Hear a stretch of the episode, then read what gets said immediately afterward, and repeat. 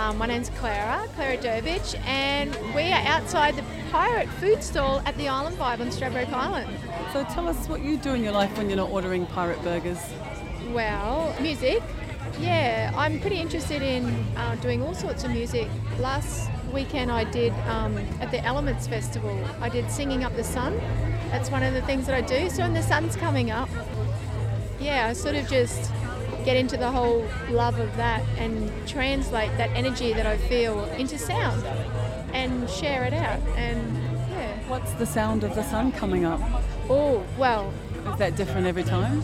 I think it is. I've sung in the rain, I've sung in the wind.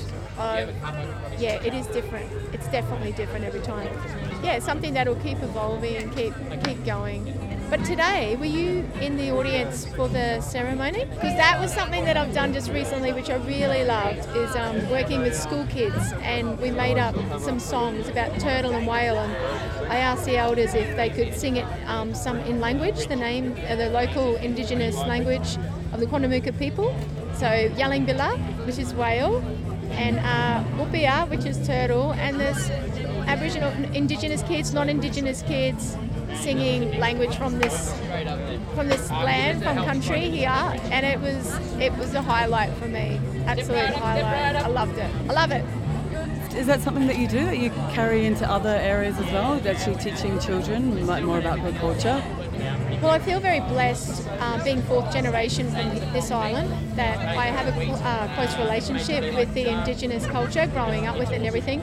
So I feel like um, it was something very important to um, be able to approach the elders and ask if I could please have permission to carry on in this circumstance, in these songs, to be able to use language. And I do. I, I love kids and I love I love the whole unexpected outcomes that come and the transformations of seeing those little kids, you know, come in and maybe feel like they're going to learn a song and it's not about learning a song. They create song, they learn, they it's oh, it's hard to articulate actually because it's it's so beautiful.